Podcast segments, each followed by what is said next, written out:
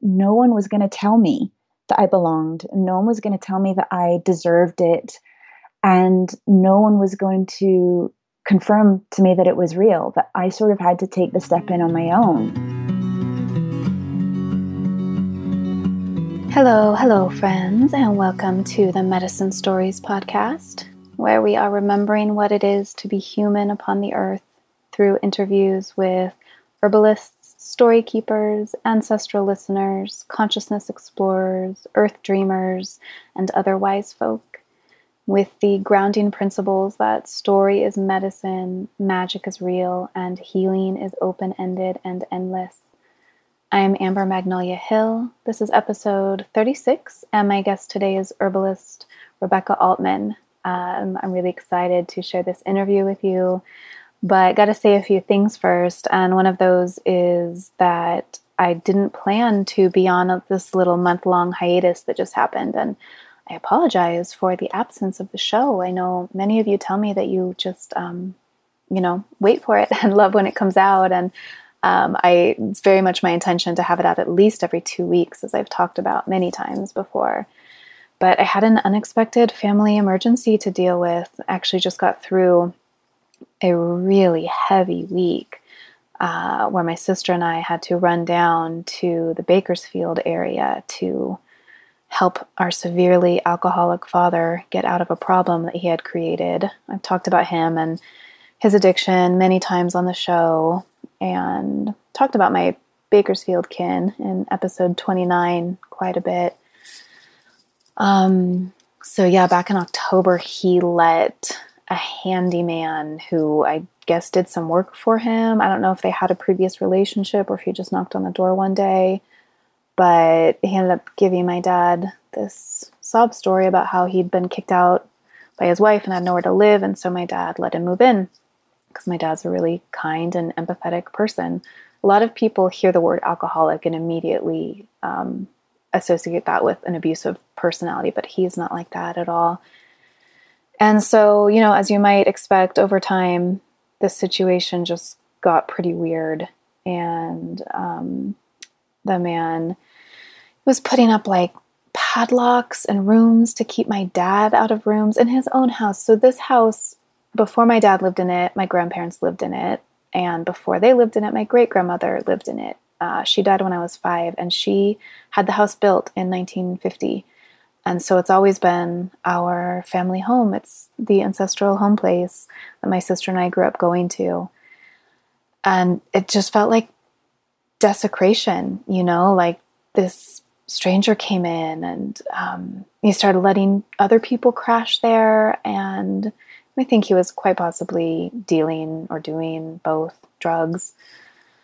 Um, and he was stealing money from our dad. So it, it was just a bad situation and seemed to be getting worse. And we didn't know what to do about it. We were talking with his two friends down there, and they were trying to intervene. And my dad would ask this guy to leave, and then he would go back and say, No, it's okay. You can stay. I know you have nowhere to go. And so finally, we got some really good advice, which was to go down there and file an elder abuse restraining order for financial abuse because we had documentation that this guy was taking my dad's card when he was out of it and um, my dad had given him the pin so he could get groceries back at the beginning and he was just pulling hundreds ended up being thousands of dollars out writing himself checks writing his friends checks really weird situation so uh, the judge granted the order. We spied from our neighbor's backyard as the cops escorted this guy out. And then we went over there and spent some hours with our dad and um, got all the locks changed and canceled the bank card. And it's just such a weird situation. And um, so sad going back to this home that was full of love and joy and goodness when we were growing up and is now just weird, weird energy and dad is such a mess and it's so hard to help him. We've tried so many times and we've given up trying so many times. And, you know, we both didn't want to go down there and take care of something else, another problem that he'd created, but it really needed to be done. And I left Nixie for two nights, the first time we've ever been apart um, for that long, the first nights we've ever been apart in her two years and four months of life. And it was fine. She was fine and I was fine. Um, so that was nice to know that we're okay now being apart. Uh, and so lucky and grateful that I weaned her last month kind of spontaneously. I, I wouldn't have been able to leave her if she was still nursing, and I definitely didn't want to bring her with me. So um, then we drove back, and then the next day we had to drive to Reno. So Bakersfield is a six hour drive, and then Reno is a two hour drive from where I live to participate in a deposition related to our mom's death in a car accident three years ago. So that was heavy, you know, having lawyers ask us questions about um, what we understand about the accident. And then we basically had to prove how much we loved our mom, um, which was very easy to do because we loved her very much. And um, yeah, it was just a heavy week between those two things, you know. and of course, we were both on our periods and just trying to get through it, trying to take care of our people um, in two very different ways. It's just, it's a trip, you know, how what happens in people's lives, what time, what time can do. As Joanna Newsom sings in the song Anecdotes, um, what time can do to people and to families, and uh, just I really feel like an adult right now. I like adulted hard last week and it was hard. And now it's over and it's okay. And I'm very happy to be back talking to you, sharing this interview. I also want to let you know about an event coming up. So, episode 26, guest Daniel Foor um, it, it was one of the best interviews I've done. I think it's one of the most downloaded. I absolutely loved it. I love Daniel's work. I love his book, Ancestral Medicine, website, ancestralmedicine.org. Back in December, I went to an ancestral lineage healing intensive here in Nevada City. I was actually working um, with this line, with my hill line, the pure paternal, fathers, fathers, fathers, fathers line, you know, going back in time to when things got broken and what went wrong and why these men became such a long, long line of alcoholics. Um, and just just working with that, you know, figuring out what happened and trying to bring healing to the to the unwell dead, um, and to my father as well, if if at all possible, which I don't know if it is, but anyway, it was an extremely powerful, beautiful experience that I had over those three days. I just I could never even put into words what it meant to connect with this ancient well ancestor of that lineage and to learn from him. And uh, I'm still in communication with him every day and will be hopefully for the rest of my life. Uh, I just think that, you know, ancestral healing work is probably the most powerful work that a person can do and that it is so needed right now at this time on the planet, so needed by every single person. And so there's another one coming up for people who are near the Bay Area, or actually at the one last month, people had flown in from all over the country to be at it. Um, and they're happening all over the country and the world actually this year in 2019. So again, you can check out ancestralhealing.org, ancestralmedicine.org. Um, and you know any of Daniel's interviews or books. There's so many ways to bring this work into your life, but for me, being in that room for those three days with people working on this was just amazing. So I'm doing it again, which is kind of crazy, but I'm so excited. My husband Owen is going to do it with me in Berkeley on February 8th, 9th, and 10th. Uh, the 8th is my birthday. I think I'm going to be working with my mother line this time, my mother's, mother's, mother's, mother's, mother's people, and, you know, really connecting with the spirit of my mother. And I'm just so excited. And I wanted to mention that in case anyone is able to come, there's still tickets available. And one of the facilitators is Pavini Moray. And Pavini has a podcast called Bespoken Bones, which, if you follow me on Instagram, you already know how much I love it. And if you love this podcast, you will love that podcast, Bespoken Bones. Check it out. And finally, one last thing is I want to talk about the two new medicines we have in our shop, Mythic Medicinals, um, at mythicmedicine.love. We have a lion's mane elixir, which is a triple extraction, and a hawthorn berry oxymel. these are two of my very favorite medicines, and it was so fun bringing them into being with Owen over the fall. And um, so the hawthorn berry oxymel, first of all, it tastes so good. That is what brought me into making it. Is someone had given me one that they made last year, and I was like, um, "This is the best thing I've ever tasted. I want it all the time. I've got to make one next year." So we did, and an oxymel is apple cider vinegar and honey.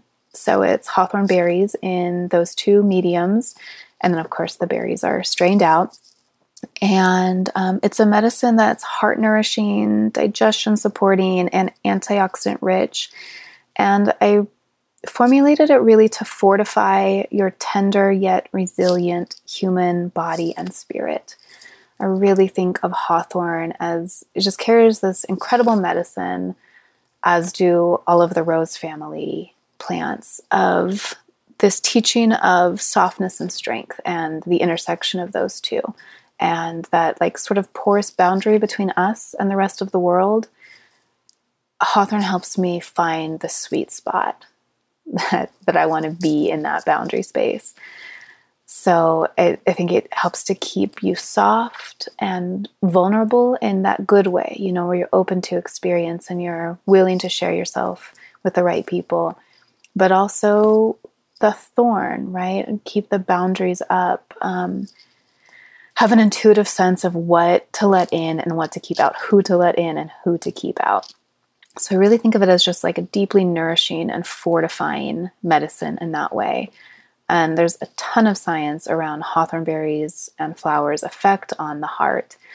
Um, so that's there too, that real physical medicine. But I really, when I take this and when I formulated it, I'm thinking about like the energetic and emotional medicine that it carries. And then the lion's mane elixir. So, lion's mane is a beautiful mushroom. If you've never seen it, like Google image it now. It's so, so beautiful. And we grew the lion's mane at home. So fun, our first time doing that. Um, and then it's triple extracted. So there's three different mediums through which we pulled out the mushroom medicine. Mushrooms have tend to have a huge spectrum of medicine, lots of different chemical constituents. And so if you kind of want that full spectrum, you need to pull it out using different um, solvents because they all pull different things out. So this was made using alcohol, vodka, hot water, and cold water. And so, this powerful mushroom supports cerebral and cognitive functioning, helping to optimize focus and memory. As a nerve tonic, it promotes gut health because the gut is rich in nerve endings, as well as benefiting the liver and the immune system. And its adaptogenic effects help to regulate the body's stress response again, there's a ton of science out there around lion's mane. Um, I started learning a lot about it when my brother in law suffered a traumatic brain injury last summer. And so many of the suggestions are lion's mane because it actually has um, this neurogenesis property that is very rare. I don't know if I don't remember reading about any other substance from the natural world doing that. It helps neurons to grow again and regenerate and make new connections, which is absolutely amazing. So, those are both, again, now available in the shop, mythicmedicine.love. And speaking of herbs, oh, one of my favorite herbalists and most amazing medicine makers that I know of, Rebecca Altman, is my guest today. We talk about how the journey through grief, depression, and getting on and then getting off of five different pharmaceuticals at once uh, led Rebecca into herbalism. Meeting the spirit of a place and seeing your home through new eyes. Sexy desert plants, creosote, also known as chaparral or Larrea, and ocotillo.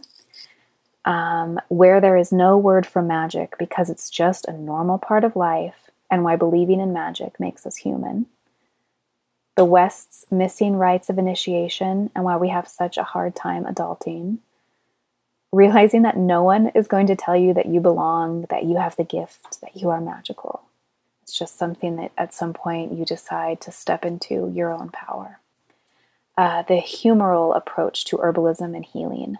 Why knowing your personal balance of temperaments, sanguine, choleric, melancholic, and phlegmatic, can help you to know yourself better. Uh, the debilitating cultural preference slash lie embedded in the hero's journey. The virtues of working inefficiently. I love this part of the conversation. I really, really needed this wisdom from Rebecca and a practice to get you rooted and step back inside yourself, reconnecting to what we have to cut off in order to get things done quicker and better.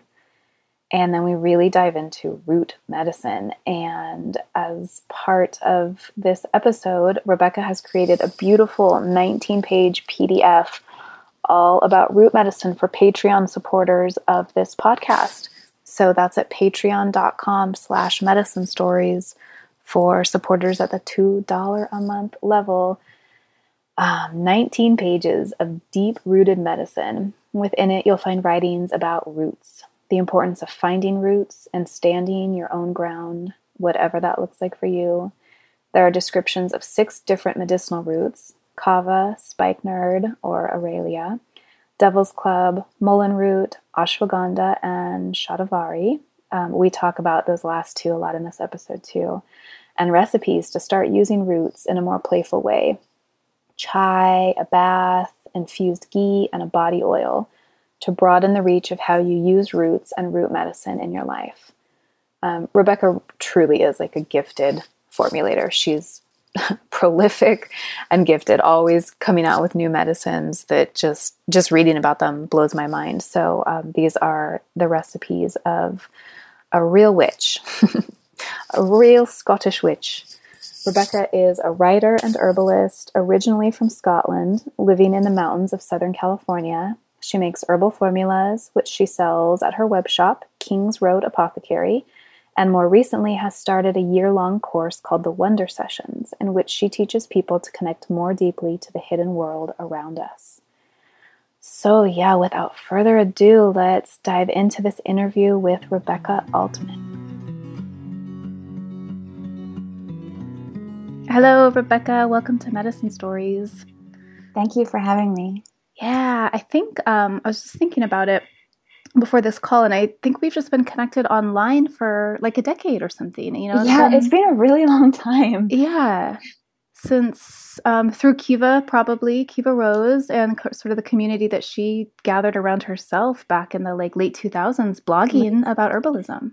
Yes, and then the traditions conference, and although you only went, you went for the first time when we met. Yeah, in 2017, the Good Medicine Confluence. Yeah. Yes. Um, but yes, through the same the same community for a long time. Yeah, and it was lovely to meet you. And I don't think I've thanked you, but um, you know, I was just kind of not alone there. I had my baby and my good friend Kat, but um, you were very welcoming to me as someone with like a long standing relationship with that conference. And I, I was grateful for it. Oh, thank you. And you're so welcome. It was really just such a pleasure to finally meet you after kind of dancing around each other online for so long.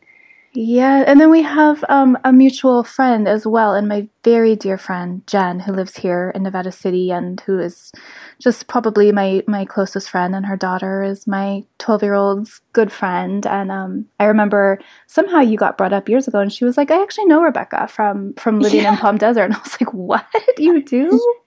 yes, it's so strange. The um, the store that her sister used to own had a cafe in it where I used to work and then my closest friend in the world lived at Jen's house for a while. Like it's it's mm. it's so mm. funny. There's so many connections there. Wow. Yeah, that's um Harvest Health Food Store yes. in Palm Desert. um okay, so my first question, it's a big question and I um you know, don't think you're going to answer it in like a few minutes or anything. I think it could take us a while to get through all of it, but um knowing some of your story and having read your newsletters for years, I'm seeing like this bigger pattern, this bigger story emerge here. So I would like to ask you um, about this experience you had when you were 18 and how it brought you into the world of depression and that led you into pharmaceutical use and how that messed you up for a long time. And then what brought you out of that and onto the plant path. And then after that i was thinking sorry to lay this huge thing out in front of you and I, will guide it as we go um, but that we could talk a little bit about your understanding of depression and how you how you work to help people through that now. I would love to talk about all of this. Um, so let's see. When I was 18, my stepsister committed suicide. And I was at the time, um, I had my, I'm from Scotland and I moved to California with my family when I was 16. And I'd gone back to Scotland to go to university. And there's a funny thing that happens when you get used to the Southern Californian sunlight and then move to somewhere that rains maybe 300 days a year, um, where you, I, I was just miserable in a way just because it was so rainy all the time anyway. And I missed, I had a, you know, I had some close friends here in California and I missed them. And so I was kind of like not doing that well in the first place at university. Um, and then I got a phone call one day, and my my stepsister had committed suicide, and I, you know, I dropped out of university and moved home, and I basically I, I sunk into a really deep depression. Um, in part, I think due to the the grieving process, because it, you know, as I think most people know, losing a family member is devastating and um, in part, I think due to just you know being a bit lost in life, and um, you know, there's so many questions when when somebody you're close to takes their own life because you know there, there, there's just there's always questions. And so anyway i was really really depressed. And i went to my doctor for a checkup and I kind of mentioned that I wasn't doing so well. And they sent me to a psychiatrist who spent maybe 15 minutes with me and said, "Ah, yes, I know what the problem is here. You're bipolar." And I remember at the time I was actually like that was really sort of confusing and upsetting to me in a way because I was like, but I thought I was just quirky. like it, uh, it was really um, sort of difficult for me to hear that like all these things I had just thought made me like naturally quirky were all of a sudden considered quote unquote a disorder. And um, but at the same time, I was in so much emotional pain. And so when this man said, Yes, you have a disorder, this is what's happening, and there are medications that you can take will take that will take your pain away. I was like, yeah, g- give me give me the drugs, man. Um, and so I ended up like, long story short. I mean, this is a long story. It's not short, but to try and shorten the long story, it I ended up over the course of time on five different medications, and it got to the point where I like I, I didn't know who I was. I didn't know where I was. I was so emotionally volatile. Like I couldn't trust my own reactions to things. And I remember one time I was at UCSB at the time studying book arts and I would go to the printmaking studio at night and be there all night because I could be there on my own and play music and I remember one time I just like crawled under one of the big tables there and just started sobbing. And I was like, I, I, I feel so lost and I have no idea what's going on. And morning must have come around because my teacher, who was the head of the art department, came in and like he kind of looked at me and I could see in his eyes like there's something wrong. Um, and then a few weeks later, my mom called me and she was like, "Look, I think you should move home." Um, and she handled everything. She actually dropped me out of school and, you know, moved me back in to their house and took me to a different psychiatrist. And I just remember saying, like, I, I, my mom saying to the psychiatrist, like, I don't know what's going on, but I want to see what's underneath um, all of these medications because this isn't my daughter. And th- it's funny looking back because I have been through similar things with clients and the psychiatrist basically like gave me a plan. I was like, yeah, so you just need to taper off all your medication and then stop taking your medications and then that's it. And so I was like, all right.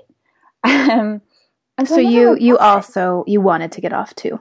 I wanted to get off. I had I was just I was such a wreck. I was also terrified to get off because it had been, I think, four years at that time, and I didn't know. Um, I genuine, genuinely at this point thought I was crazy. Mm-hmm. Um, and so the psychiatrist just gave me a plan and then sent me home to taper myself off five different medications. And then a few weeks later, my parents, because um, I have a little sister who's 16 years younger than me, my parents moved to Orange County. And thankfully, they hadn't yet, they couldn't sell their house where I was staying. So I, I managed, like, I, I was basically staying in this house all on my own and started tapering myself off medications. And this was like pre Facebook, um, which is probably good because there would be my my mental state would have been documented for all to see for eternity.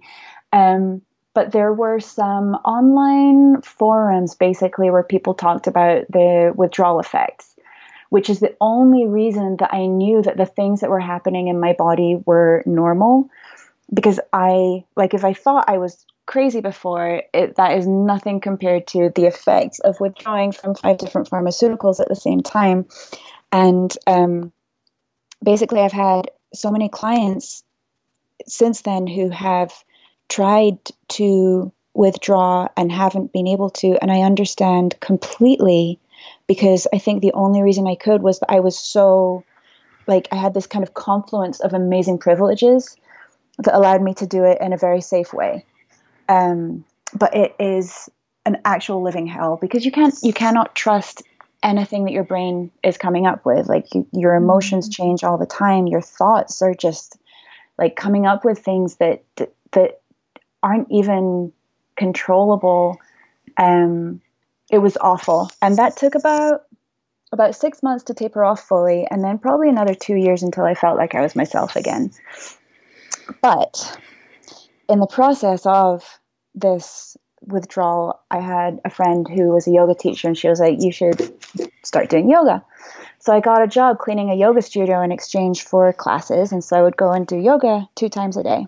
And one time, I walked into a class, and um, a man was sitting there, and he looked up at me, and he says, "Hmm, do you want a job?" I was like, well, "What do you do?" And he said, "I'm a herbalist." And I was like, "Sure." And so this man. He had a health food store in Palm Desert where he sold herbs and he'd studied Chinese medicine in London. And he taught me about herbs and took me under his wing. And he, you know, he taught me about nutrition and blood sugar levels and that maybe for someone with as much energy as me like living on sugar and caffeine wasn't a good thing um, and he like he taught me about things like liver chi stagnation and repressed emotions. And like there was there were so many things that he taught me about that at you know towards the end of my time working for him i was like wow maybe maybe i i'm not actually bipolar. Maybe i was just you know treating myself in ways that weren't actually good for me that were causing me to have like extreme emotional reactions um, like the food you were eating or like your, your lifestyle? The food I was eating. I, I basically lived on sugar and sugar and sweet caffeine drinks. Um, and of and course, was, your uh, psychiatrist didn't ask about your diet. Of course not. Of course not. well, that, that's irrelevant. Um, completely irrelevant. Um, yeah, it's it's it's funny looking back that like now working in this field, it is so obvious. But I, I, I think in, in our society, we're we're not taught that the the things that we do can have an impact on our mood. We're sort of taught that it's an arbitrary thing that happens to us in a way. And and not that, you know, you're your thought processes, the things you eat, your exercise patterns, the, you know, the pace that you live at, your connections, your friendships, your there you know, all of these different things contribute to how you feel. Which in some ways is so obvious, but it it wasn't at the time. And I think so many of us are, are taught from such an early age that these things are arbitrary and that we can we can't do anything about how we feel, but we can take something that will change how like stop us feeling bad basically um yeah in a way it's it's it's so so incredibly disempowering how we're taught that we have no control over our feelings mm-hmm. um yeah so in the process of that i sorry i keep getting emails um, and i don't know how to switch it off in the process of that i started hiking and this was in palm desert and there is there's a hiking trail there that's like a really popular hiking trail that I think like the entire population of Palm Desert does. And it I, I started doing that every day, sometimes twice a day. And in the process of just spending so much time outside, this place like i mean I, I moved to palm desert from scotland and scotland is very green and lush and palm desert especially in the summer is sort of like brown and hilly. And there were many times after moving there that i would just look at these mountains and just think oh god it's so dead here. Um and it was so fascinating to me starting to hike and starting to see these mountains close up and realizing oh my goodness this isn't dead this place is really alive and and then how how woo woo can I get with you? Quite. okay, good. um, yeah, one day I was out hiking and I sort of met the spirit of the mountain. At least it, it felt like the spirit of the mountain. Um, granted keep it keep in mind like after you know after being told that i was insane for years this was very scary but um, it's it's interesting how there are experiences that you you feel so viscerally that you you absolutely can't doubt that they're real um yeah and i i just i started meeting these spirit out there and feeling it and feeling this like this feeling of being held. And so every time I would start to get, you know, volatile due to the withdrawal process or due to maybe being a volatile person in general, I would just head straight for the mountain and I would go and there was a spot about a mile and a half up where I would just curl into this kind of alcove in the mountain and I would just lie there until I felt better. Um, and in many ways, I feel like like the desert saved my life. It was it was spending time out there that I started realizing that I'm not really that important, which um, is a really good feeling. Mm-hmm. um, and yeah, so that that's how I got into herbs, and that's how I got into plants and nature. Um, it was sort of like a a calling. Like it got to the point where I just I couldn't I, I couldn't really stay away from it because it felt like such an integral part of who I was. Mm, and to think like what if what if that had been your prescription when you were 18 right right um, although, wow. although I have to say i'm so grateful to have gone through that because i i don't know if i would value the the kind of hard earned lessons as much if if I hadn't fought for them and had to kind of claw my way out of this place. Like I, I don't know if I would trust my own um, feelings and direction as much. So I am grateful for the experience, but it was hell, and I wouldn't wish it on anyone else. It's interesting too hearing you um, talk about how you perceived the desert as just being sort of brown and lifeless um, because now I think of you as such a you know a desert person. You post so often about your adventures out there, and you work with the herbs. And um, I never had much of a connection with desert landscapes. Um, and then I I've been down there now with Jen twice, and in March both times. Um, so I was introduced to blooming creosote Oh my god. Oh my gosh. We took a hike. It might have been the trail you're talking about. It was pretty well traveled trail. Um, and and you know she she introduced me to that plant and i had some with me in my car for a long time after that and the smell oh my gosh it smells incredible it's so special um, and then uh, someone sent me an infused body oil made with it so i have that oh wow captured yeah it's amazing and um, the ocotillo also oh my goodness and you know these are like kind of i mean they're not herbs that people in the mainstream maybe know so much about, but for sure they're kind of like superstars in the herbal world. Yeah, they're like sexy herbs. Um, they're totally sexy herbs, and they're so funny special. because they're like, I, I like especially creosote. Like it's just everywhere out here, but it is. uh Yeah, they're totally. Um, I was watching a British gardening show last week, and the host says something about you know exotic plants like agave and i was like oh.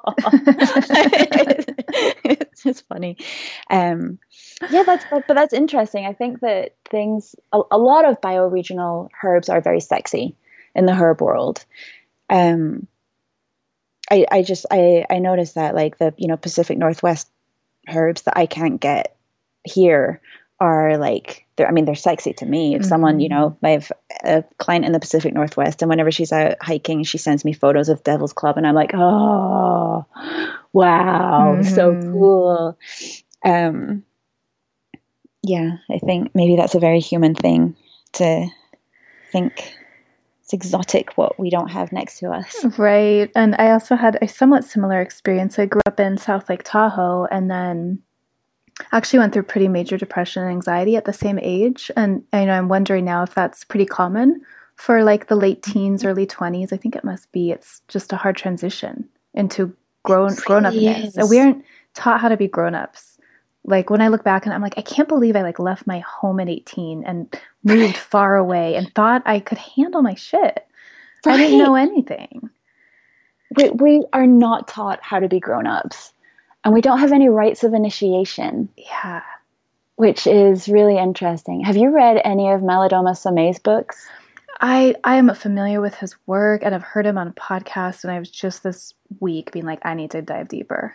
He is amazing. I had the privilege of meeting him a few months ago and his books really changed my life in so many ways. Um, in part because the way he talks about magic and ritual, um, and and the fact that um, for people who aren't familiar with him, he is an African elder who has had a fascinating life, and his book, I think it's called Of Water and Spirit, describes his um, his early life growing up in Burkina Faso and then being sent away to a Jesuit school, and how he over the course of his life has come to realize that people in the West need to learn about indigenous culture.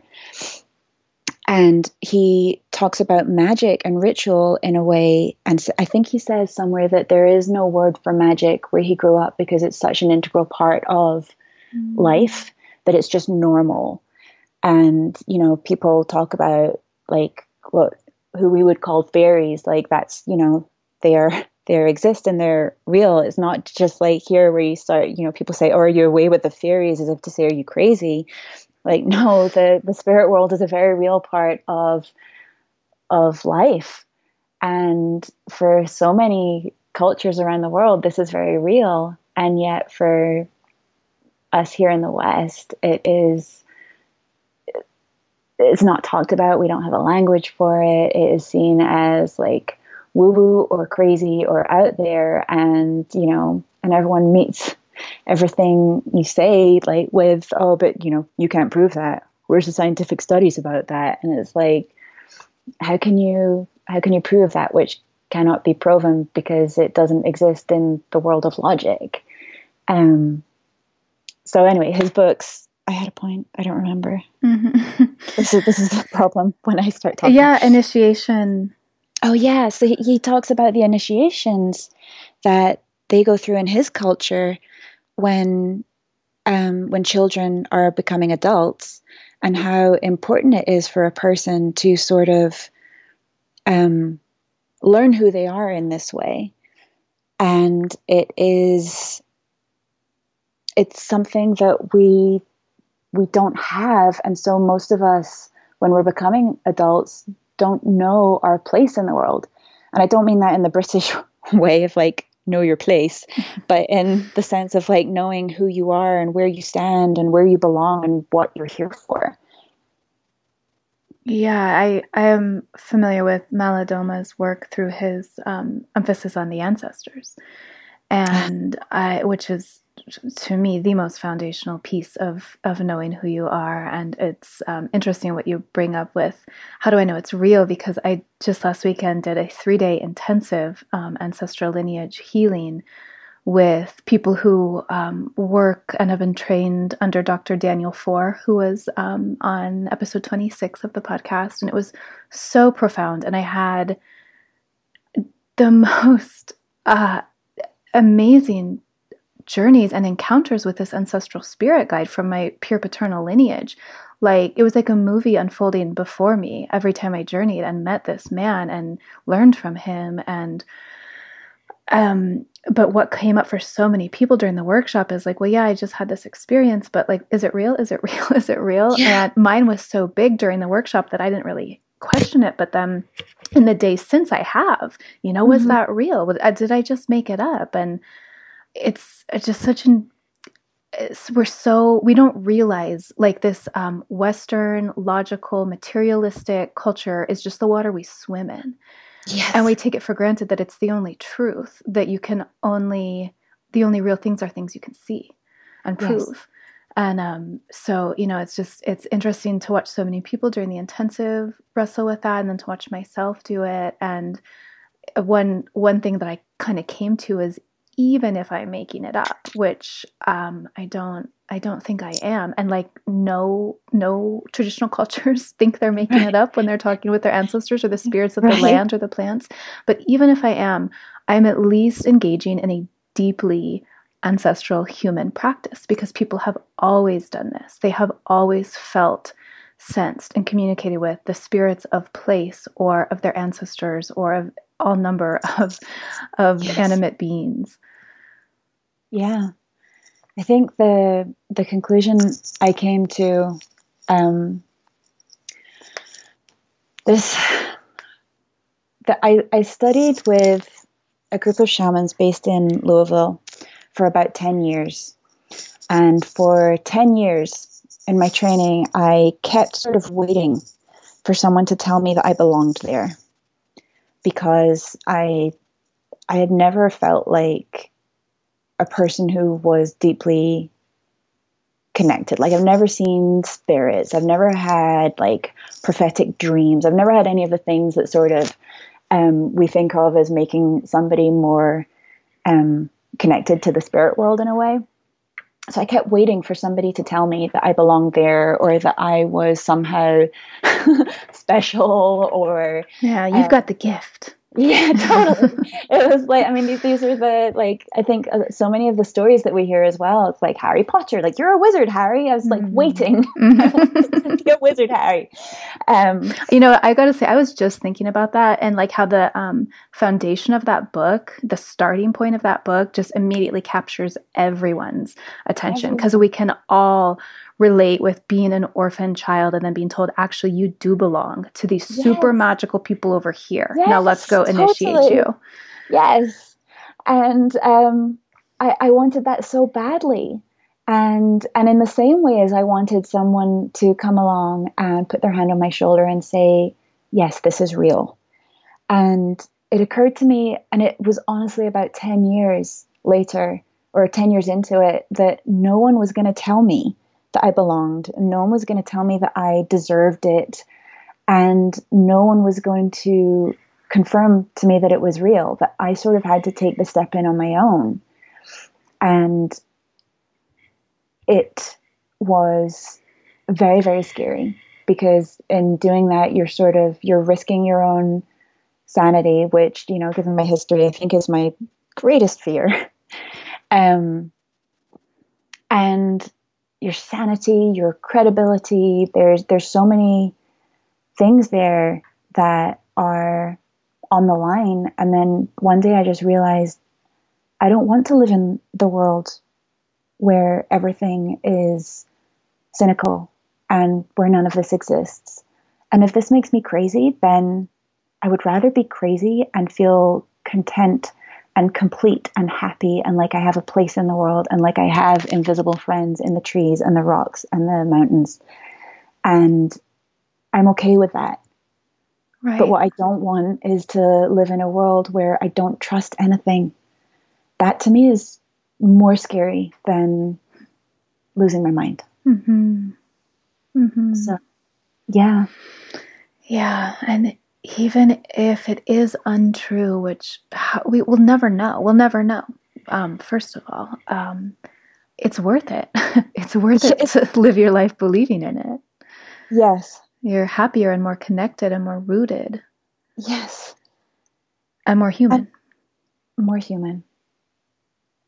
Yes. Um, so I just I want to finish the thought I was having earlier and connect us back to what we were previously speaking about, which is grew up in South Lake Tahoe, and uh, years after I finished college, five or six years later, is when I started studying herbalism. And at the time, I lived where I do now in the Grass Valley, Nevada City area of Northern California. And I was just falling in love with the plants around here. And like, they're so amazing. And like, too bad all we had in Tahoe was pine trees. It's so lame and boring. and then, you know, over time, I'd go back in the summers and I'd be like, oh, wait a minute. oh, here's, here's Artemisia douglasii. Here's mugwort. Oh, here's Artemisia tridentata. Sagebrush grows here too. Oh, there's yarrow. Oh, there's coyote mint. Like, you know, just, yeah. and all of a sudden it's like, oh, sorry, sorry, there's hundreds yeah. of beautiful medicinal plants here that I had just not seen before because I hadn't been deeply attuned to the place. Isn't that funny? It is funny. And then, you, you know, the desert being like the archetypal um, barren landscape, which is totally. not in any way. It's not at all. It's funny to me now when people say, like, oh, it's a desert. And I'm like, what? You mean rich in life, really biodiverse? Really beautiful when you look up close. And they're like, uh, that that's not what I meant. well, extremely special um, creatures and plants living there because they've evolved in such extreme conditions. Yes, and really, there's something about when when storms roll through the desert. There's something so insanely powerful about this sort of meeting of elements, this kind of confluence of things that are complete opposite to each other. Sorry, sorry, dropped the microphone. I dropped my earpiece. Um, yeah, the, these complete opposites, and then the rain comes, and it's like the most insanely powerful feeling. It's so beautiful. Mm. It sounds amazing. um, so, okay, this this is another question that kind of ties in two big things. So, okay, one thing that we sometimes look at on this podcast is mythic archetypes that really call to us. And when I asked you about this before we talked, you went on a wonderful rant about the this idea of the hero's journey. Um, and I agree with you and all that you have to say about that. So I'm going to ask you to rant for us on um, the hero's journey. And then at the end, too, you tied it into the four humors approach to herbalism and I wanted to talk to you about that too, because this is an ancestral idea that many people are um, have turned away from. You know, that mm-hmm. is like, oh, we discredited that long ago. Like, let's yes. move past that. And I honestly don't entirely understand it. Um, and I want to because the way that you and Jim McDonald use it is clearly useful. And um, so, yeah, that's okay. That's go. Okay. okay. um, let's see. I'll start with the humors. I learned about the four humors from my friend Jim McDonald, who learned about the four humors from Christopher Hedley, who learned about the four humors from Galen, though not directly, because that would be um, big stretch of time. And because Galen is an ancient Galen, Greek. yes, thank you for clarifying. Um, yeah, I think there's like a few thousand years spanning that.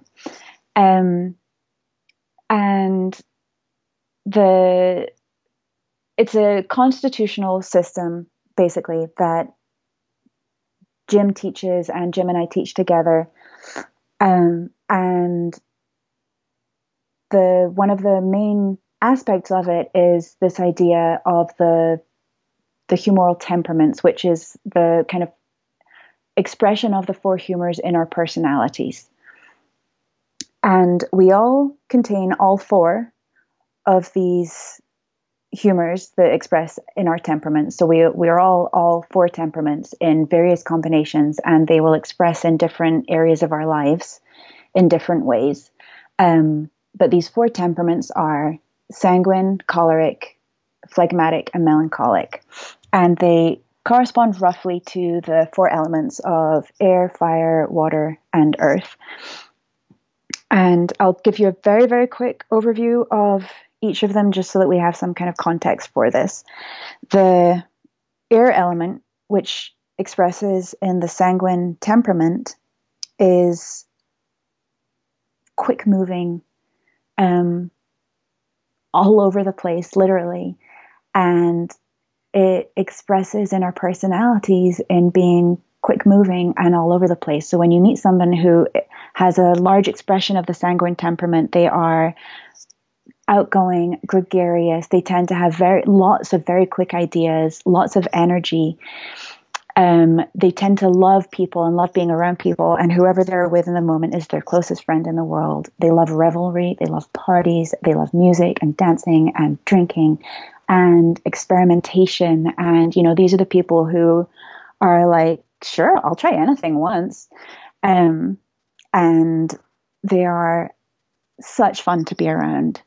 Um, normally, the the most likable initially of all the temperaments because they are so kind of extroverted and interested in other people.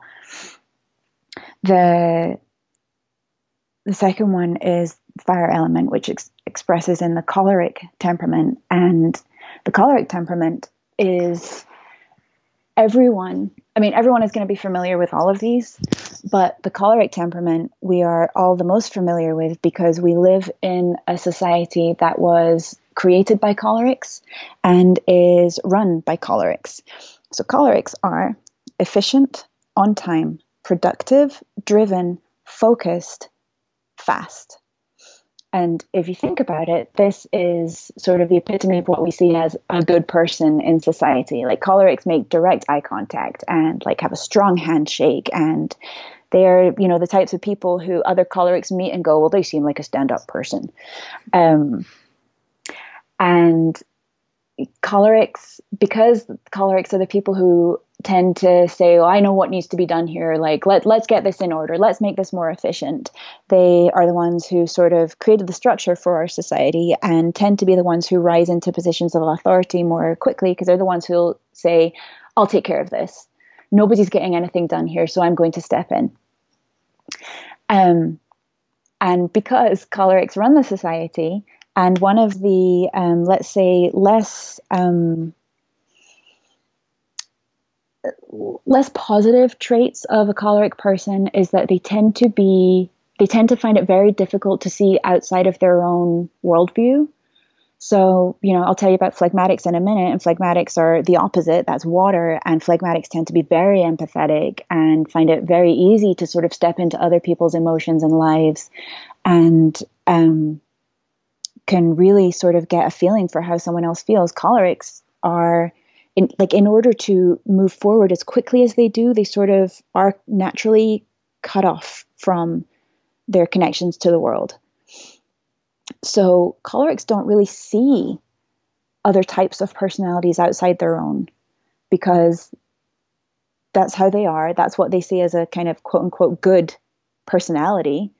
Um, and so all of the other temperaments who are like natural, it's a natural way for other people to be other ways in the world.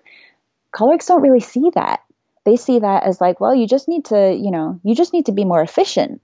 Like, why aren't you getting this done fast enough? Um, you know, it's like every time a choleric gives a phlegmatic person advice, and it's like, well, why don't you just write a list?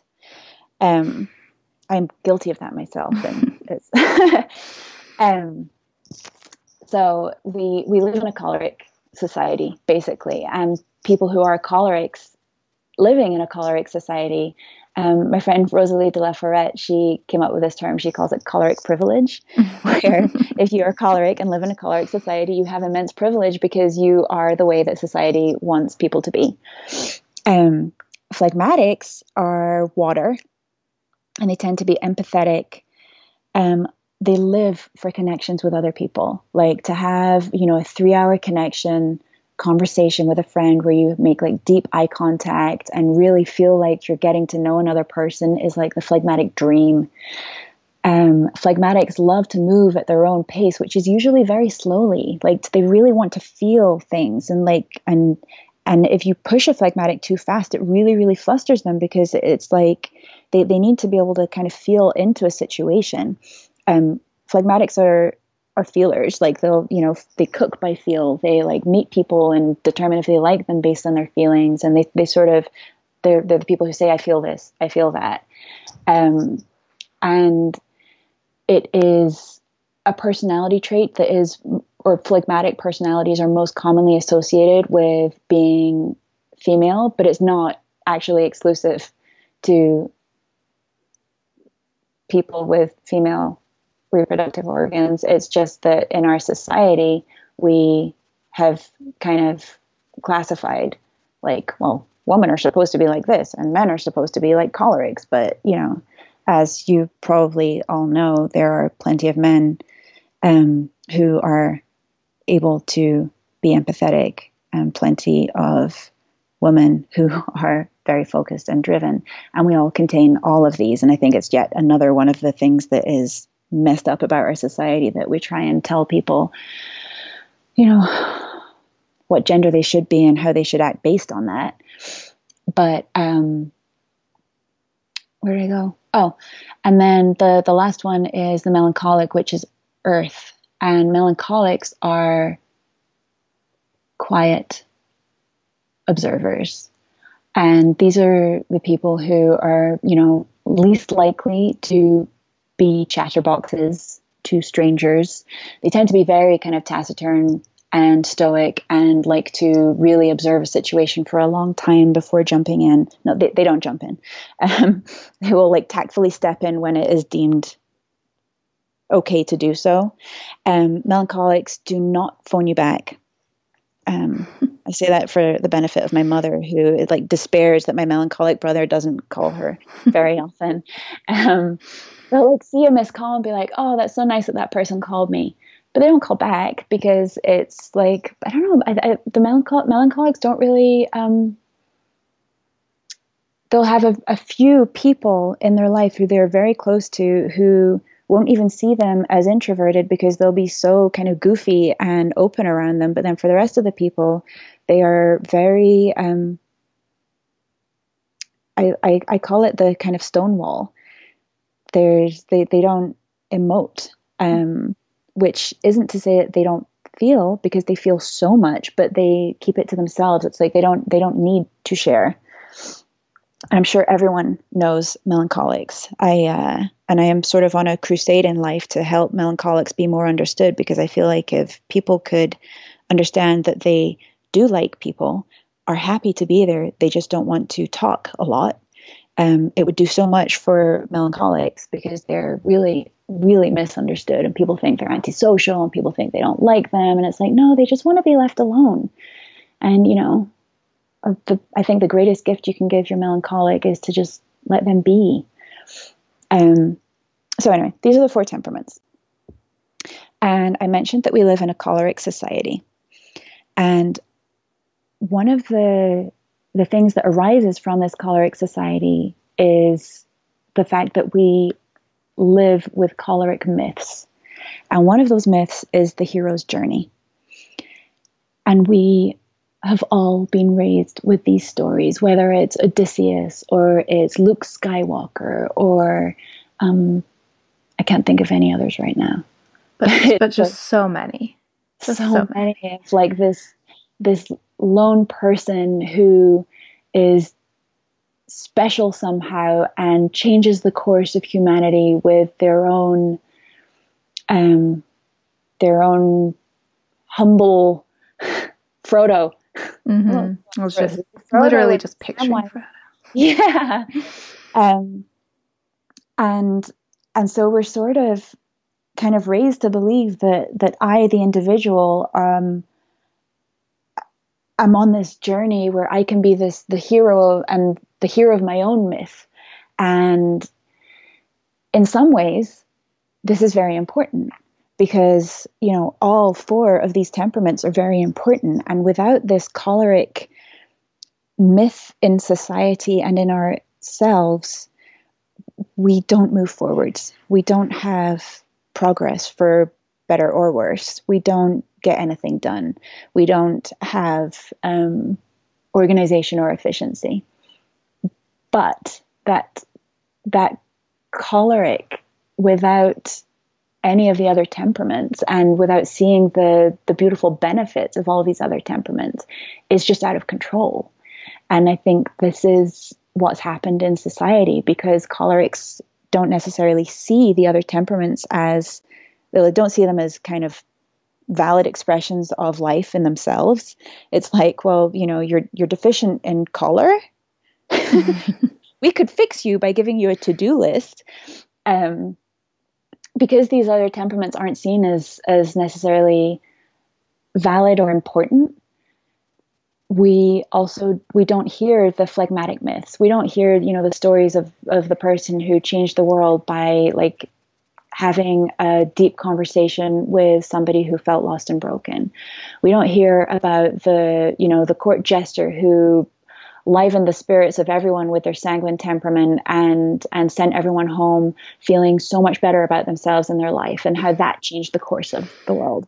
We don't hear about the you know the melancholic hero who uh, you know when the when the sanguine king wanted to set off on a like completely unthought out plan, the melancholic stepped in and said, Yes, but have you thought about this and this and this and how all of this could go wrong and change the course of the future by like um by quietly observing and a few well placed sentences. Like we, we don't we don't hear these stories and we don't value them and therefore in ourselves these aspects of ourselves are also not seen as important um, and i think there's a I, you know, an example of this, I was talking to my very, very choleric husband about this choleric society. And he was like, yeah, but like, you know, what would you have? Like a phlegmatic society? And I was like, well, I think it would be really interesting to try a phlegmatic society. I think it would drive all of us crazy because we'd all be like crying and connecting all the time. Um, and he was like, yeah, so, you know, we need a choleric society because otherwise we would be inefficient. And I was like, but if not for you having the worldview of a choleric society, you would not see being efficient as the most important thing. And the look on his face, he was just like, oh, like, wait a minute. Like, efficiency is only important because I'm choleric and I live in a choleric society. I was like, yeah.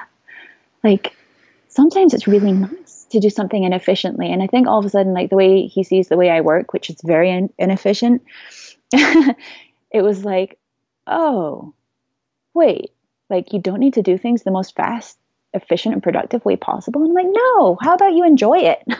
like, how, how about, you know, there's so many different ways that you can move through life.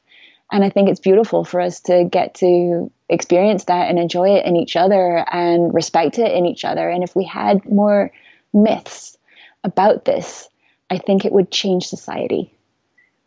Mm, it makes me think that we we only like do myth in a pretty specific formula in this culture, you know, and it, it's the stories that are going to make a really good movie, like Lord of the Rings yeah. or Harry Potter or Star Wars. Um, but sometimes, if you like go really deep into old folklore books, or you know, you'll read a story and like it makes no sense.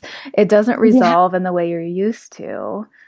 And you're and nothing heroic happened. Right. and those they're hard to digest you know i have to sit with them and be like what is really happening here because this isn't the formula i'm used to totally but there's wisdom there and um man just like thinking about this choleric framework because that that sounds the most like me of the four that you talked about mm-hmm. but i also feel like a lot of it is like forced upon me because I run a business, I do this podcast, and I have a two year old. And so I uh-huh. have to be efficient with like the two or three hours a day I have to try to do all that stuff. Right. And and then I really almost always end up feeling pretty crazy at the end of those few hours because I'm like, eh, eh. Yes. I just like try to fit so much in. And I just recently changed the way I do packaging and shipping. I mm-hmm. used to like lay out all the bottles and get all the boxes in one and like sort of um what's that called like production line you know mm-hmm. and now i do it one package at a time which means i'm moving much more often i'm not standing still in one place doing uh-huh. a repetitive motion over and over now i like tape open the box get the medicine wrap it up put it in turn around write the name print the thing out get you know and um, it means i'm moving more often and i'm enjoying it so much more because i'm i got myself out of that super efficiency mindset that's really nice. I mean, Adam Smith would, you know, have a heart attack. Um, he wrote yeah, Nations. And, right. Yeah, he yeah. came up with a production line. Henry Ford. Um, yeah. yeah, totally. Um, but yeah, see, there, there's. It's really interesting to sort of undo these ideas of like, wait, what happens if I don't do things in this choleric, efficient way? And there's there's something really interesting. I, have I've noticed in myself the more I try and step outside of doing that, not not to be rebellious, but because I think it's really important to learn our own rhythms and learn where, like, where our sort of our, our midpoint or like the crossover of like enjoying our work and finding pleasure in it and finding nourishment in it and still being able to move forwards. There's a there's a place in the middle there where you can still still feel your body and still be able to process and um, and still be working. And I think we in in society we're also trained to want to move as fast as possible that we cut ourselves off in order to do that. And I, I think that there's also I think this really kind of represents what happens what's happening in the world right now, especially in California with the drought situation. Like I see this, I see the phlegmatic as being this like nourishing yin aspect of our lives and our personalities where we are kind of fed in the same way as like, you know, if you have a really beautiful deep conversation with someone who you're close to, it nourishes you. Or if you get a beautiful hug from someone, it's nourishing. And then um, we we cut all of this off in order to get things done as quickly as possible and efficiently as possible. And and I think this is why there's so much yin deficiency in our culture in the West. And I think it this is me getting a bit woo woo again, but I think the the drought is a direct reflection of our need to move as quickly as possible. Mm. Um, so that's not woo woo. You know, this it's it's a result of human actions and humans and greed and yeah. that yeah, efficiency mindset and extractive yeah. mindset, which can so go hand in hand. Yeah, you're right. Um, you're beautifully transitioning into what I wanted to talk about next, which is this. Um, so you you send out incredible newsletters. And we'll oh, give people you. the opportunity to sign up at the end. Um, but like, I mean, they're they're like books. I mean, first of all, if you put them all together, I'm sure you'd have a book. Um, but it's very, very like deeply woven plant medicine information Thank in you. here. Yes, yeah. I mean, yeah. they're so they're good. So I'm always good. like, I want everyone needs to be reading what I'm reading right now. and you recently did one on deep roots for stressful times. Um, uh, and it's talking about a lot of what we're talking about right now: the fires, the drought, exhaustion, and stress, and listening to our bodies. And how, like, how do you work with root medicine um, in in these times? Oh, thinking to organize. Thoughts. Yeah, yeah. And you're was, right; it, it, totally ties in with the choleric thing. Yeah. And there's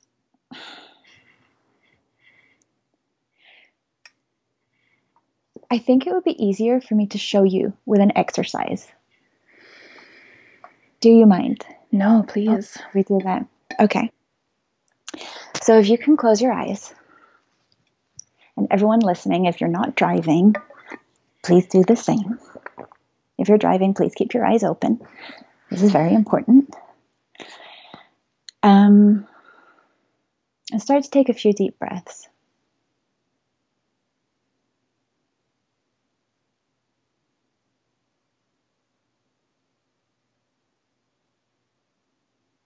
And as you breathe, start to feel your breath moving into your body on the inhale and leaving your body on the exhale.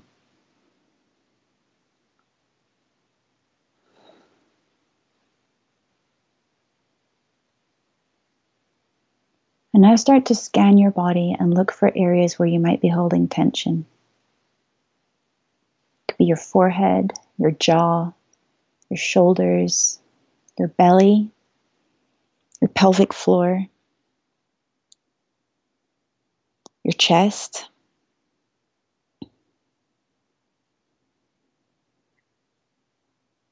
And now just choose one of those areas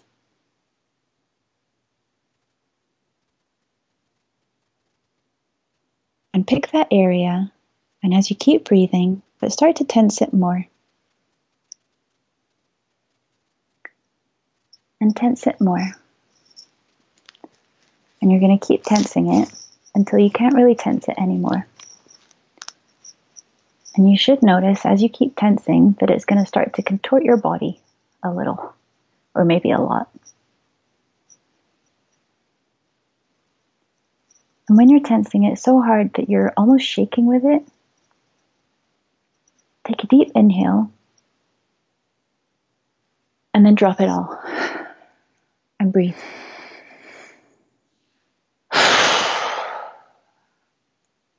And breathe to that area where you were tensing. And if you move it around a little bit.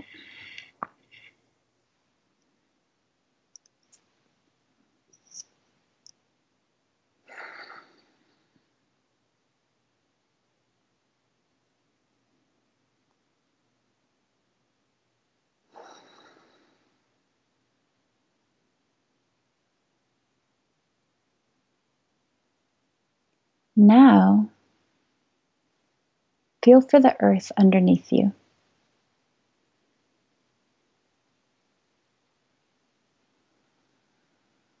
Feel its solidness underneath you.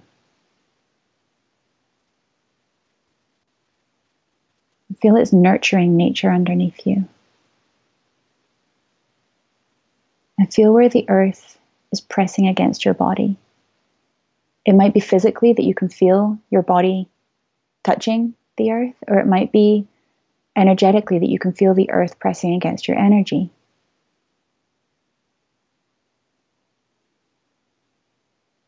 Wherever it is that the earth is touching you, breathe to that place and soften it. And try not to overthink this. Just let the earth in.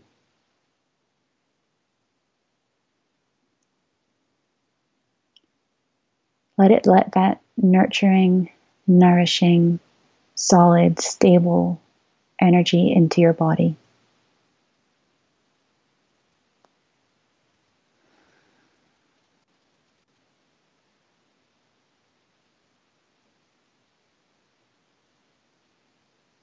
And just keep breathing. And allow it to feed you. In a way it's like you're taking a step back inside yourself and allowing it to happen like you're you're doing the opposite of actively drawing it in and just allowing it to do what it naturally does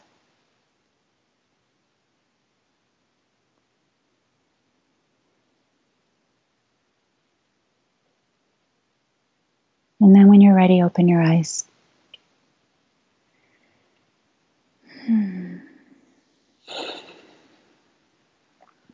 Does the world look different? mm, softer. Yeah. And I feel deeply reminded of what nourishes me. Yeah. And oh, it's right there. It's right there. It's so easy to ignore it when I'm in my choleric mindset. Right. All of us. I, I think this is this is what we cut off in order to get things done better, quicker, more efficiently. Mm-hmm. And this is, I think, our our natural state of being where you can still, you know, move around the world like this and get things done. I mean, granted, I'm often very spacey like this. I, I need a list. but to what I try and do is move through the world and work and drive and handle all the things I need to handle from this place so that I'm no longer burning through resources in order to achieve things. And this to me is sort of the essence of what root medicine is like remaining rooted while still moving about the world.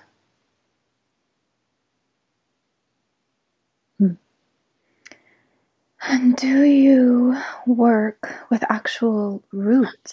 yes, to, sorry, that was uh, to get you there. Um, I love working with roots. Um,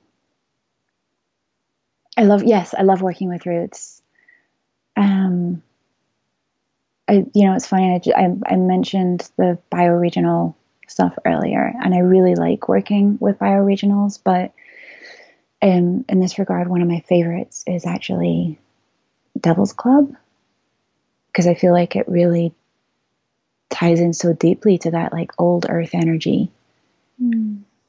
Um, it's not a plant. I, I know it's in the Pacific Northwest. I know it's very so, powerful and special and beautiful. It's yeah, like it's one of those you see a photo of it and you're like, oh, wow, hello. Um, and I've I'm very lucky that I have a friend up there who's sent me some, and I probably, you know what, I am going to change that because I think it's a bit unfair in a way to talk about something as like a bit plant elitist, isn't it? To be like, well, this one thing that not very many people can get, but I have a friend who sends me some. um, sorry about that. Um, let's see. In in oh my goodness, Shatavari. There we go. Shatavari is sort of epitomizes to me that like that soft, deep, nourishing, yin, slow, earthy, moist energy. I'm really trying to get used to saying the word moist. Oh, are you one of those people who hates it? I yep, and, and it you know Jim McDonald, every time we're teaching, he loves like throwing moists in there all the time and like giving me looks. I'm trying to get used to it so that I'm, you know, not giving people ammunition to mess with me. um, but Shatavari, I, I think, sort of epitomizes that. Like it, it really, it helps people to build back up their their kind of deep root, nourished energy. But at the same time, it's not. It doesn't give people like a an energy boost. It just sort of um, builds back up your reserves, and I think over time it really serves to soften, um, yeah, soften our bodies, but also soften the way we interact with the world.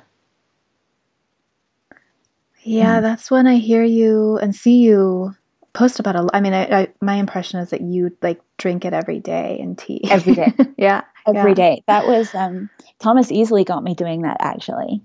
Um, because I was having I was having some gallbladder issues and talking to him about it. And he's like, "Yeah, well, you're you're really really dry. I mean, do you drink infusions?" And I was like, "Well, you know, I mean, I teach about them."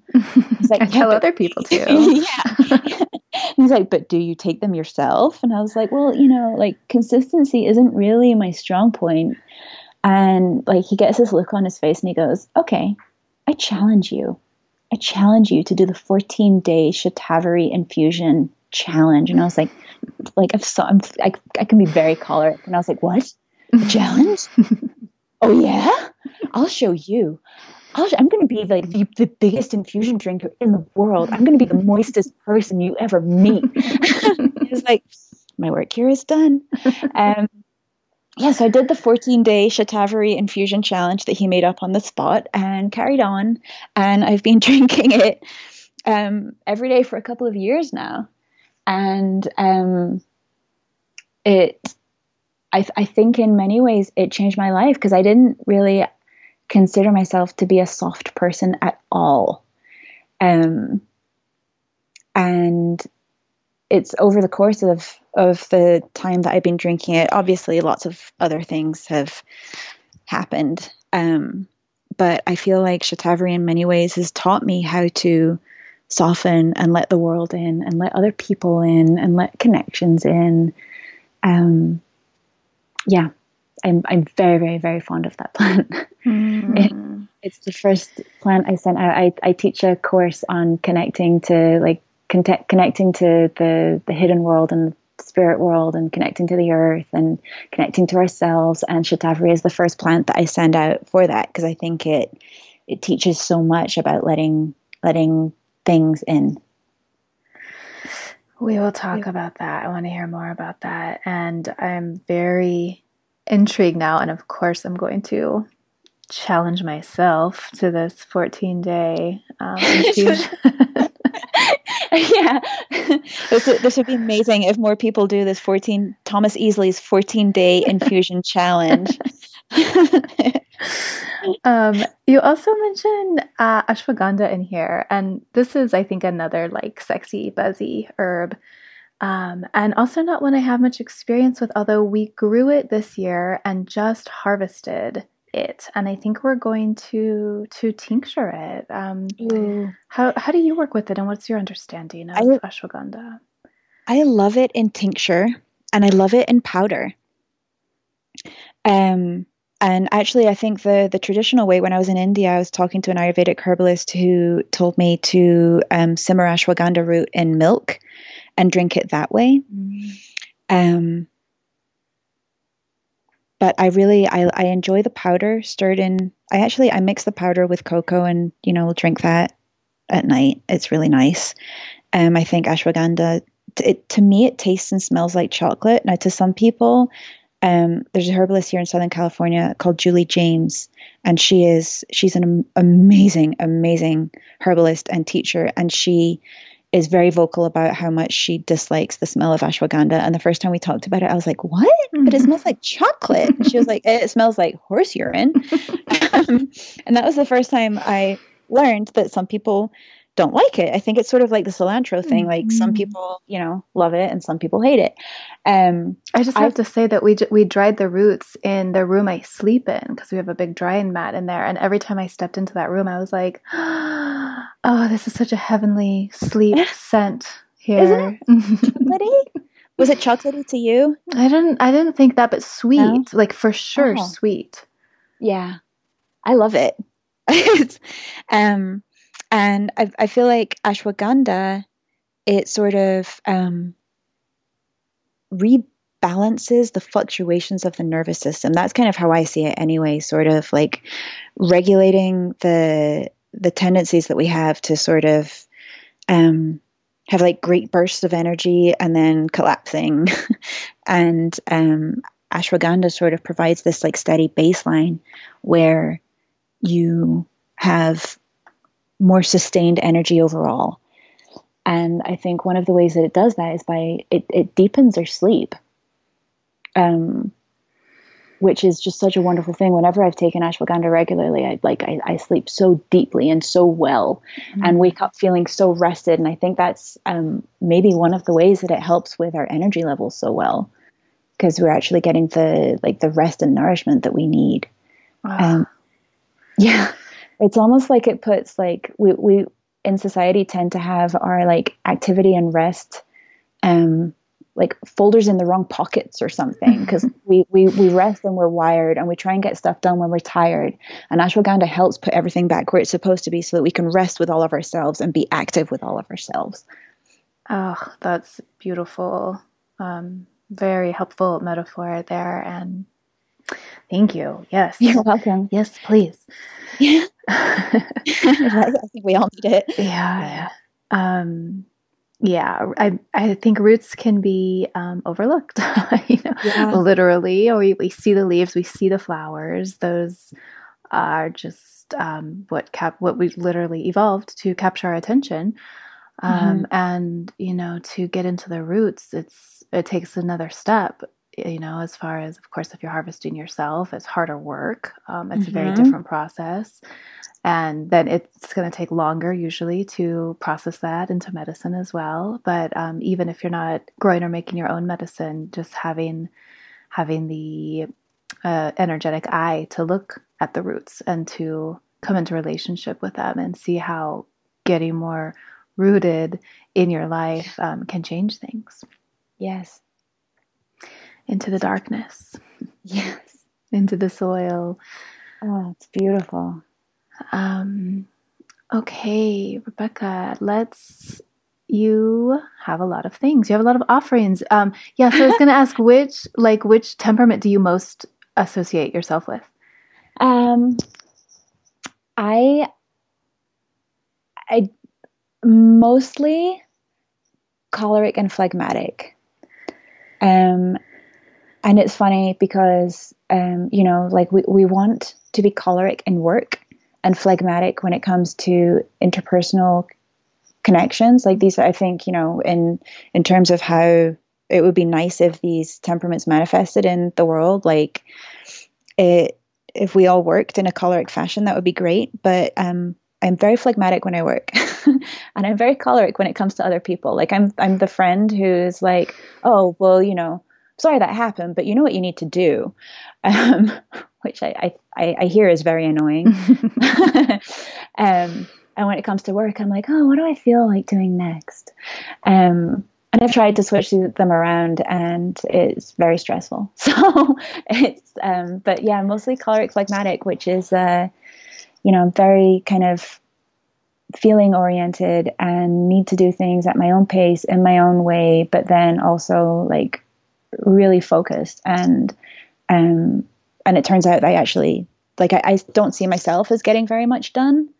Um, but it turns out that I, I actually do. Uh-huh. According, according, to other people, when I'm like, oh my God, I'm so slow. And people are like, are you? What? Yeah. Because that's what I was going to say. Was it sanguine was the first one, the air element um, that I picture you like flitting from here to there, creating constantly. I sanguine. I have a lot of sanguine as well. Yeah, and I mean, it just it's like every new Facebook post, which you're one of the best Facebook posters out oh, there. Oh, thank you. Yeah, it's just like every post I'm going to read thoroughly because it's going to be smart, funny, entertaining, well written, helpful funny. oh, thank you. Yeah, uh, but you just you no, you produce a lot, Rebecca. You your writings, your medicines, your projects, your teaching. It's really a lot it's a lot. Yeah. I, like I, am starting to realize this. Like after I I've I have started to kind of tell the voice in my brain that's like you're not doing enough. I've started to tell it to shut up, mm-hmm. which is really really handy. Like I highly recommend that to everyone. Is just like be like you know what I am enough and I am doing enough. Thanks for your input, brain, but like go away. Um, it's a really nice feeling. Yeah. and it's also nice for me to hear, though, that you, it kind of sounds like you experience it in a more phlegmatic way. Like you, you're not stressed and frazzled at the end of creating something new. No, I used to be. I used to be. And it's in, in learning to shut that voice up. Um, I've learned to really just trust, trust kind of my feelings to take me where, where they go, basically. Um, and and it's interesting. I think I've actually become, in some ways, I, I hate to use this as a marker for success, um, and but I've become more productive, mm-hmm. and since just starting to do things in my own time, in my own way. But I, I, I I'm sort of loath to couch it in those terms because I think it's once again like a marker of a choleric society to be like well this is only beneficial because i'm more productive. Like i also feel better in my bones. Like i feel much more like myself and i'm so much more content existing in the world in this way which you know is uh, another way of looking at it. But a side effect is i'm more productive. Well i am inspired to try to get there myself I um, hope you um, can. It feels really wonderful. yeah, I'm gonna ask Shatavari and Ashwagandha to help me. yeah, you should do the challenge. Do like the 14 day Shatavari and Ashwagandha infusion challenge. Yes. um, so tell us about your many projects. How can people sign up for your newsletter, the wonder sessions, Ooh. your medicines, okay. everything? This is where I'm about to be embarrassed because I just said that I don't um, so I have uh, an online shop where I make and sell products, and that is called King's Road Apothecary. And on there, there is a, a, little tab called that says Weekly Missive, and that is where you can sign up for my newsletter. And it is called the KRA Weekly newsletter of herbal brilliance or something like that. I, you know, I, I, I don't have um, humility issues. um, let's see. So that is one of the things that I do. The other thing that I do that I started this year is a course called the Wonder Sessions. And this was sort of it's something that I actually I wanted to start doing about four years ago. It was one day when I was sitting under a tree, and um, once again, this is like me getting a bit out there, but like the tree told me, it was like, you have to teach them the old ways. And I was like, I have no idea what you're talking about, man. Like, I'm not, um, you know, as far as uh, I, I feel like I'm I'm like a lot of people here in the US where I'm sort of culturally cut off from whatever old ways there are. Um, and so I I didn't really know what what they were talking about, but I, you know, I spend so much time out here kind of communicating with the trees and the rocks and the spirits in the land and the plants that I'm working with. And the message just got stronger and stronger and stronger. And so one day I was like, okay, I mean, I have no idea what it is that you're asking me to teach, but I, I'm going to trust you and I'm going to do this. Um, and so I started this course, and it's called the Wonder Sessions. And I am so infinitely grateful to the people who signed up for my first year because um, I was like, this you're you're my beta group for this course where I'm going to teach you how to connect to all of these things. Um, and I had like a I had an outline in my head of what I was doing. Um, but it was sort of a leap of faith for all of us, and it has just been one of the more beautiful and humbling and incredible experiences of my life. And so that is that's the course that I'm teaching, and it's a uh, it's mostly like we have online groups um, where we talk and like a you know weekly chat where we sort of discuss the stuff. But the bulk of it is a series of books that I've been writing that come in the mail. And I sort of like I wanted it to look like a delivery from Hogwarts. So it's like a it's like brown paper package wrapped in string with a wax seal and um, and it has the book and writings on plants and exercises and recipes and then the, the book is basically a course leading people into learning how how how they can perceive the hidden world and connect more deeply with it.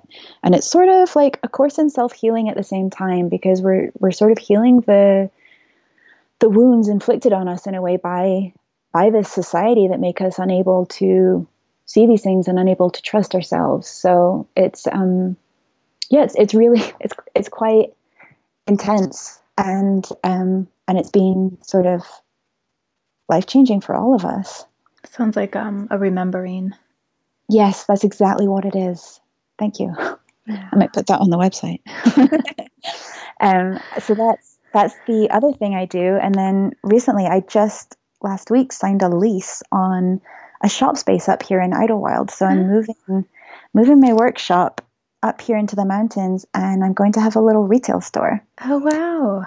I know, I'm so excited, and um, that is going to be called Wonder Botanica, and it is like this little Grimm style cottage um, up here, nestled in the mountains in Idyllwild, California. And much like with the Wonder Sessions, I, I don't fully know what it's going to look like, but it uh, it's one of those things that life sort of handed to me in the same way. And so I'm like, okay, I'm doing what you tell me, even though I have no idea what I'm doing. Mm. so, so this is here. Oh, it's amazing. And next time you come to the desert, you should come up and visit. Yeah, yeah, I'd love to. Um, we want to go back to Palm Springs at some point. We had a lot of fun there. Oh, good. Um, yes. So thank you. Thank you, Rebecca. Really nice to have a, a deep drop in with you. And um, I just really look forward to releasing this conversation. I think people are going to really love what you have to say and, um, and benefit from, from your hard earned life wisdom. Thank you so much for having me. It's been such a pleasure and a joy to talk to you and to get to know you better. Thank you for taking these medicine stories in. I hope they inspire you to keep walking the mythic path of your own unfolding self. I love sharing information and will always put any relevant links in the show notes. You can find my blog, handmade herbal medicines, past podcast episodes, and a lot more at mythicmedicine.love. While you're there, I invite you to click the purple banner across the top of the page to take my quiz Which healing herb is your plant familiar? It's a fun and light-hearted quiz, but the results are really in depth and designed to bring you into closer alignment with the medicine that you're in need of.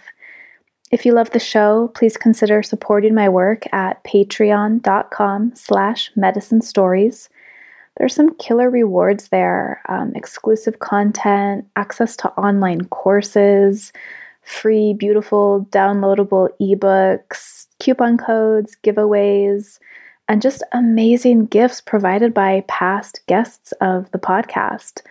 All of that stuff is at the $2 a month level. Um, for a little more, you can access my herbal ebook or my small online course.